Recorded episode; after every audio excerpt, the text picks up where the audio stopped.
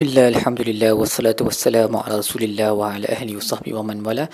InsyaAllah dalam episod kali ini kita akan membincangkan tadabur bagi muka surat 345 uh, Surah Al-Mu'minun Ayat 43 sehingga ayat 59 Baik, um, muka surat, uh, ayat-ayat awal uh, muka surat ini bersambung lagi tentang bagaimana Allah menghantar para rasul kepada umat-umat terdahulu tetapi mereka semua didustakan dan Allah telah memusnahkan semua kaum-kaum yang tidak beriman. Dan kemudian Allah sebut secara khusus tentang Nabi Musa dan Nabi Harun yang dihantar kepada Firaun tetapi Firaun tu bongkak dan dia dia mereka semualah Firaun dan kaumnya kaum man'alin orang yang anggap diri mereka tinggi dan berkuasa di bumi ni dan apa yang mereka berkata Fir'aun dan dia punya malak menteri-menteri dia tu anu minu li basyarain mislana wa qaumuhuma lana abidun. Patutkah kamu ber, beriman dengan dua orang lelaki Nabi Musa dan Harun seperti kami sedangkan kaum mereka berdua ni adalah hamba kepada kami? Bongkak ya sangat bongkak cara mereka berfikir tu. What are these two people worth when their their people are our slaves So they, kiranya tak, tak tak ada guna ikut mereka dua ni. Kaum mereka adalah hamba kepada kami. Kami yang lebih berkuasa. Takkan dua ni tak sedar perkara hakikat tersebut. Ha, macam itulah lebih kurang cara mereka berfikir. Sedangkan dari kacamata uh, spiritual, seorang itu hamba ataupun tak hamba, tak ada apa-apa difference kepada Tuhan. Tak ada apa-apa perbezaan. Sebab di mata Tuhan yang paling paling mulia adalah mereka yang paling bertakwa. So mereka sebab dia materialist kan. Mereka memandang dunia ni dengan pandangan materialist. Jadi uh, semakin banyak mereka ada, semakin hebatlah semakin mereka lebih layak untuk uh, berkuasa. Dan kita akan tengok pada penghujung ayat ni cara fikir tersebut yang Allah rumuskan dekat dekat uh, penghujung muka surat ni. Jadi Allah berkata Allah telah musnahkan mereka kerana mereka uh, mendustakan Nabi Musa dengan Nabi Harun dan kemudian Allah menyebut pula kisah Nabi Maryam uh, Nabi Isa dan Sayyidah Maryam dalam satu ayat saja Allah berkata waja'alna ibna Maryam wa ummuhu ayatan wa aina wa awainahuma ila rabwatin zati qararin wa ma'in. So kami telah menjadikan anak Maryam uh, dan ibunya Uh, sebagai petanda. Dan, dan kami telah memberi mereka uh, teduhan di di satu sempat yang di satu tempat yang selesa um, dan ada air yang mengalir. So ini pada uh, awal kelahiran Nabi Isa lah yang kita tengok dia punya kisah penuhnya dalam surah Maryam. Uh, dan Ibnu Kathir berkata Allah menceritakan secara khusus Sayyidatina Maryam dan anak dia sebagai ayat petanda kepada seluruh alam kerana ia merupakan petanda kekuasaan Allah untuk melakukan apa yang dia nak. Dan Allah mencipta Nabi Adam tanpa ibu ataupun ayah, tanpa lelaki ataupun perempuan um, sendiri Allah jadikannya dengan tangannya sendiri dan kemudian Allah menjadikan Hawa tanpa um, tanpa seorang ibu sebab Hawa tu dijadikan daripada Adam menurut uh, sebahagian ulama okey? Uh, dan Allah mencipta Nabi Isa uh, daripada seorang ibu sahaja tanpa lelaki okey? Dan Allah menciptakan keseluruhan manusia lain dengan lelaki dan perempuan. Jadi ada perbezaan lah. Uh, yang normal adalah manusia dilahirkan daripada lelaki dan perempuan. Hasil pertemuan lelaki dengan perempuan. Tetapi ada masa yang Allah melakukan khawarikul adah yang di mana uh, sebagai mukjizat ataupun petanda kepada seluruh alam seperti kejadian Sayyidatina Aisyah dan ibunya uh, menerusi ibunya yang melahirkannya tanpa bapa. Kemudian kita datang pada satu ayat yang penting dalam Al-Quran yang menjadi memberi kita satu prinsip yang penting iaitu Allah berkata ya ayuhar rusul wahai para rasul. Maksudnya semua rasul terdahulu daripada Nabi Muhammad SAW sampai rasul-rasul yang yang paling awal sekali iaitu Nabi Nuh AS kulu min tayyibati wa'malu salihan. Makanlah semua yang baik-baik yang tayyibat dan lakukanlah amalan yang saleh inni bima ta'maluna alim. Sesungguhnya aku tahu apa yang kamu lakukan. Jadi ayat ni uh, menurut ramai di kalangan ulama mufassir memberikan satu prinsip iaitu amalan uh, makanan yang baik dan halal akan membantu kepada amalan yang saleh sebab itu dia didahulukan. Allah suruh makan makanan yang tayyibat kemudian lakukan amalan yang saleh dan kalau kita punya makanan tu makanan yang tak elok maka ibadat kita pun akan rosak juga.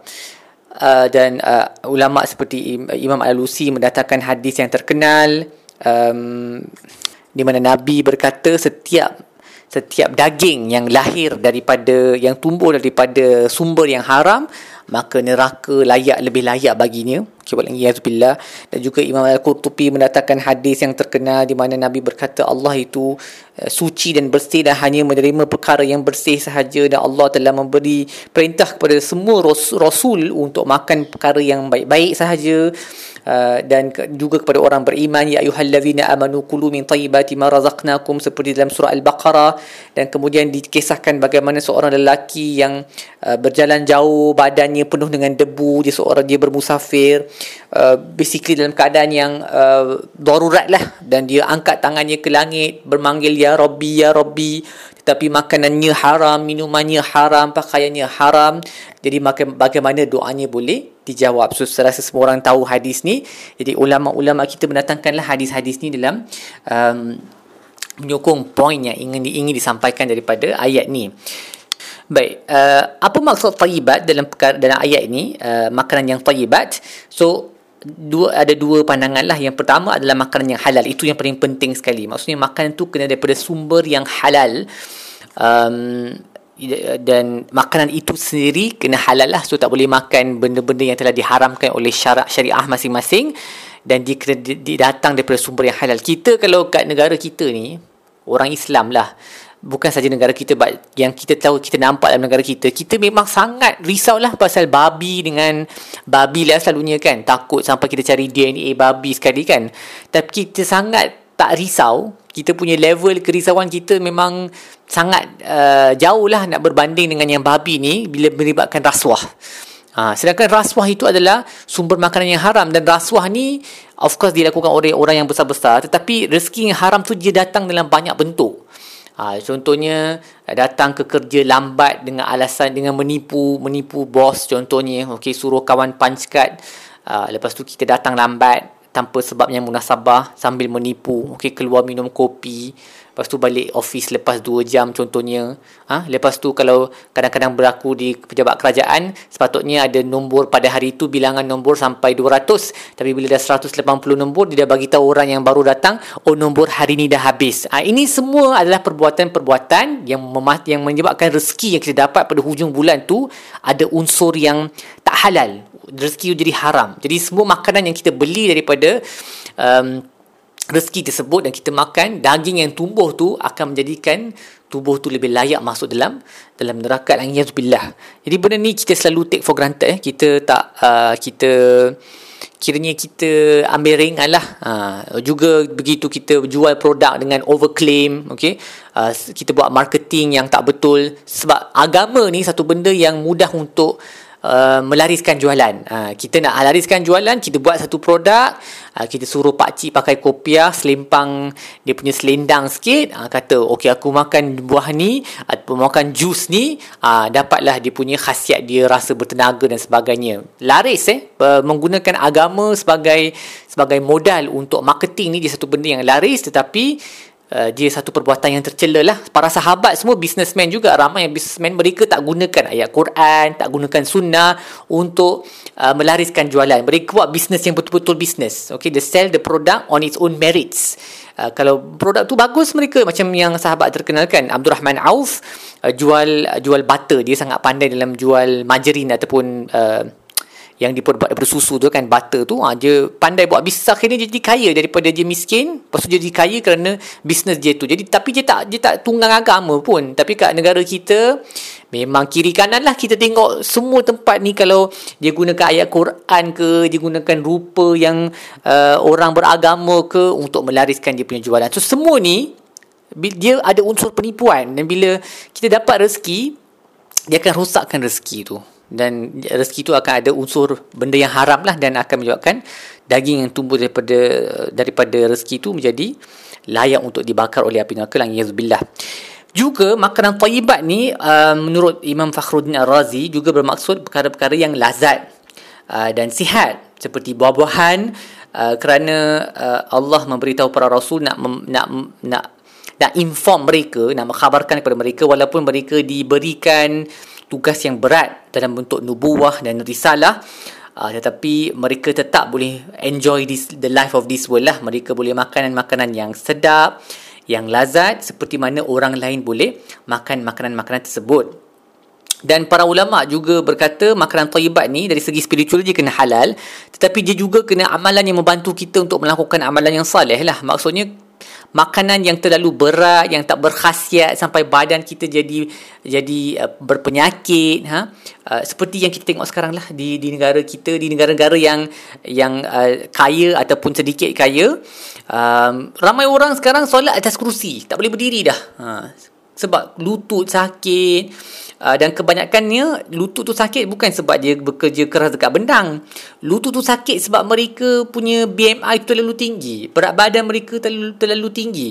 Jadi lutut tak boleh tampuk, tak boleh tampung kan. Kita ni manusia, kita bukan lembu. Kalau lembu tu tak apalah kalau lutut dia soal lutut dia memang dibina untuk menampung berat yang, yang berat. Kita manusia dan kita berdiri di atas dua kaki. Jadi berat kita tak boleh ditampung, uh, lutut kita tak boleh menampung berat yang terlalu berat. Jadi makanan yang macam dan yang kita ada hadis-hadis lain dan juga asal daripada sahabat di mana uh, perbuatan makan banyak sampai sampai jadi obes ni adalah perkara yang tercela sebab dia menyebabkan kita jadi malas dalam beribadat dan juga penyakit uh, kita jadi penyakit. Jadi ayat ni dia menariklah sebab dia kaitkan makanan tu dengan amalan. Jadi satu amalan tu akan diterima oleh Allah kalau makanan yang kita makan tu makanan yang halal itu dari segi syarak dia. Yang kedua makanan tu juga dari segi fizikal dia kena sihat. Barulah badan kita akan sihat barulah kita akan boleh melakukan amalan saleh dengan dengan mudah uh, dengan ringan tulang. Kalau makanan tu makanan yang tak sihat kita tiap-tiap hari makan kek makan cookies tak nak makan sayur okey? Lepas tu dapat segala jenis kanser dan sebagainya um, dan kita salahkan takdir kan. Dan kita tak boleh beribadat dengan baik. So ini adalah salah kita sebab kita tak pilih makan yang tayyibat lagi satu perkara yang menarik yang tersirat daripada ayat ini adalah Allah menyuruh para rasul untuk makan makanan yang tayyibat kan yang baik-baik ni yang bagus-bagus ni dan kita tahu bahawa para rasul telah dihantar ke seluruh pelosok dunia. Okay, yang kita tahu dalam Quran ni tak banyak. Ada 20, 25 sahaja nama mereka. Uh, tapi Allah berkata ada yang kami beritakan kepada kamu. Ada yang kami tak beritakan kepada kamu. Rasul-rasul ni. Maksudnya makanan sihat ni kita boleh jumpa di mana-mana pun. Mana-mana tempat pun kita boleh jumpa makanan yang sihat. Um, jadi kalau dekat Malaysia makanan yang sihat tu buah-buahan tempatan kita lah. Tak semesti makanan sihat tu hanya apa yang dimakan oleh Nabi wasallam. Semestinya apa yang dimakan oleh Nabi wasallam tu adalah yang sihat lah.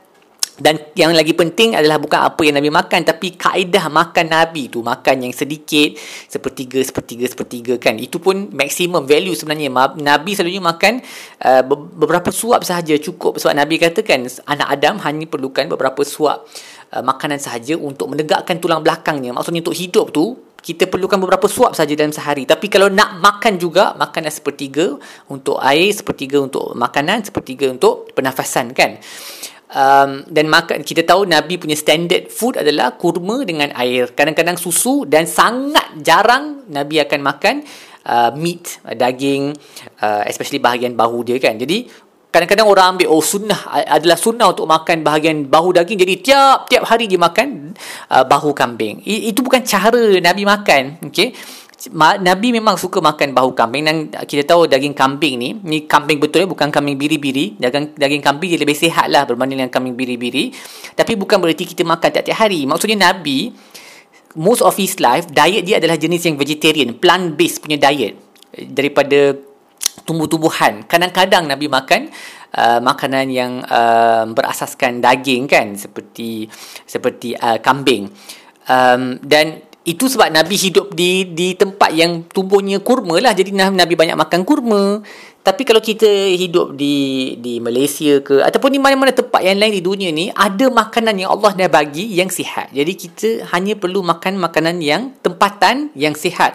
Tak semestinya kita kena import. Kalau kita kena import kurma untuk mendapat makanan yang sihat, Maka kasihanlah kepada orang miskin yang tak ada duit, tak, tak ada duit nak beli barangan yang import. Sekarang tak apalah kurma mungkin semua dah, dah murah. Tapi zaman dulu nak import bukan senang kan. Jadi uh, orang kaya sahaja ke boleh makan orang yang uh, makanan yang sihat? Tak tak betul kan. Pemikiran tu tak betul. Jadi sebab Allah hantar Rasul kepada seluruh dunia ni. Si semua tempat dan mereka semua telah diperintahkan untuk makanan-makanan yang sihat. Maksudnya makanan yang sihat boleh kita jumpa di semua tempat di dunia ni. Everywhere on earth you can find healthy food. Selalunya dalam bentuk uh, plant-based diet, makanan berasaskan tumbuh-tumbuhan. Of course di setengah tempat yang mana susah untuk cari tumbuhan seperti di kutub dan di gurun, uh, perlulah makan daging kan. Dan daging-daging pun daging yang sihat macam daging unta. Kalau mereka yang hidup di di kutub, daging salmon yang kaya dengan uh, oh apa uh, lemak yang lemak yang sihat, ikan-ikan ni deep sea fish eh, yang banyak lemak-lemak yang sihat. Mana-manalah kita hidup kita makanan-makanan sihat. Kalau kat Malaysia orang Melayu, orang Melayu zaman dulu selalu banyak makan ulam-ulam. So ulam-ulam pun sihat juga. Jarang makan ayam once in a while sahaja, okey.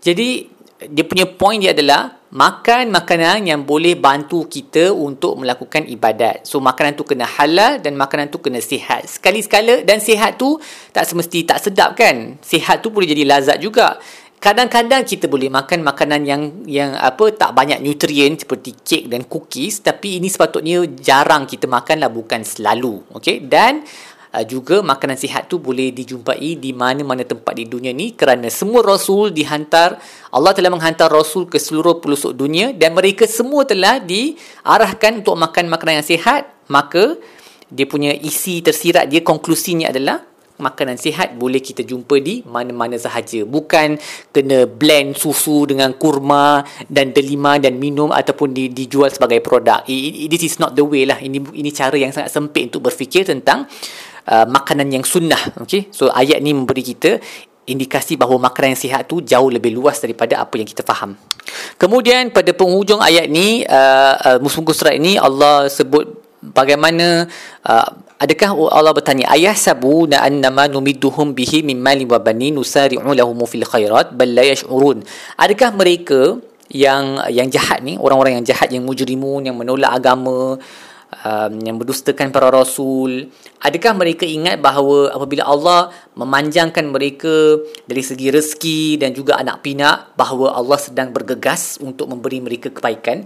Musari'u lahum fil khairat. Adakah itu berarti kami sedang mempercepat, mempercepatkan bagi mereka kebaikan? Balla yash'urun. Mereka sebenarnya tak sedar. Kerana apa yang Allah lakukan adalah uh, hanya uh, memanjangkan mereka rezeki-rezeki ini sebagai istidraj dan sebagai penangguhan dan apabila Allah mengazab mereka mereka akan diazab dengan azab yang amat dahsyat billah. so itulah dia yang ada kaitan dengan apa yang Firaun tadi sebut kan apa uh, kami ni yang paling berkuasa apa uh, uh, kaum Nabi Musa dengan Nabi Harun adalah hamba kepada kami. Jadi kenapa kami kena ikut apa yang Nabi Musa dengan Nabi Harun buat? Jadi pandangan mereka adalah all the nikmat yang mereka ada di dunia ni menunjukkan bahawa Allah redha dengan mereka. Tuhan redha dengan mereka. Uh, of course Fir'aun tu jadi lagi lah Dia sendiri rasa diri dia, tu, dia Tuhan. Tapi Allah berkata Ini adalah cara berfikir yang salah. Uh, Mereka tak sedar. Bala yash'uri They don't realize the reality Of the situation. Okay? Dan selepas itu Allah menyebut uh, sifat-sifat orang yang uh, beriman dan dia bersambung dengan muka surat seterusnya. Yang kita akan uh, lihat dalam episod seterusnya lah bagaimana Allah menggunakan perkataan yang sama uh, sara'a. So um, Allah berkata adakah kalau dalam ayat ni ayat 52 Allah kata Adakah mereka berfikir yang kami memberi mereka anak dan uh, anak dan rezeki yang banyak? Nusari'u lahum fil khairat. Do they think that we are hastening? Kami mempercepatkan bagi mereka perkara-perkara kebaikan. Tapi bagi orang beriman pula, Allah berkata yang melaku, yang mengeluarkan zakat, yang yang takut kepada Allah yang tidak mensyirikkannya ulaika hu ulaika yusari'una fil khairat mereka inilah sebenarnya yang uh, mempercepatkan um, apa bergegas kepada kebaikan. So dia menariklah Allah menggunakan perkataan yang sama sara'a tu uh, which means untuk mempercepatkan tapi yang satunya Allah kata uh, pada in relation to orang kafir, orang kafir ingat Allah mempercepatkan uh, nikmat bagi mereka. Tapi Allah kata hakikatnya itu, itu adalah istidraj yang sebenarnya mempercepatkan kebaikan adalah orang beriman dan yang menarik ni mempercepatkan kebaikan bagi diri kita sendiri. Allah sebut orang beriman ni Allah menisbahkan proses mempercepatkan kebaikan tu kepada diri kita sendiri bukan kepada dirinya maksudnya Allah yang maha syakur Allah yang maha berterima kasih Allah berkata orang yang melakukan kebaikan mengeluarkan zakat tidak mensyirikkan Tuhan mereka inilah yang bergegas kepada kebaikan sebab kebaikan tu akan mendapat hasil pada hari kiamat nanti jadi walaupun dia perkataan yang sama tapi dia punya kata ganti diri tu berbeza uh, untuk menunjukkan yang Allah berterima kasih kepada orang beriman kerana melakukan perkara-perkara yang baik. Mereka inilah yang hakikatnya bergegas kepada kebaikan yang akhirnya akan diganjarkan pada pada hari kiamat. Baik, setakat itu sajalah tadabbur kita bagi muka surat ini. InsyaAllah kita akan sambung dengan episod-episod yang lain. Wassalamualaikum warahmatullahi wabarakatuh. Alhamdulillah rabbil alamin.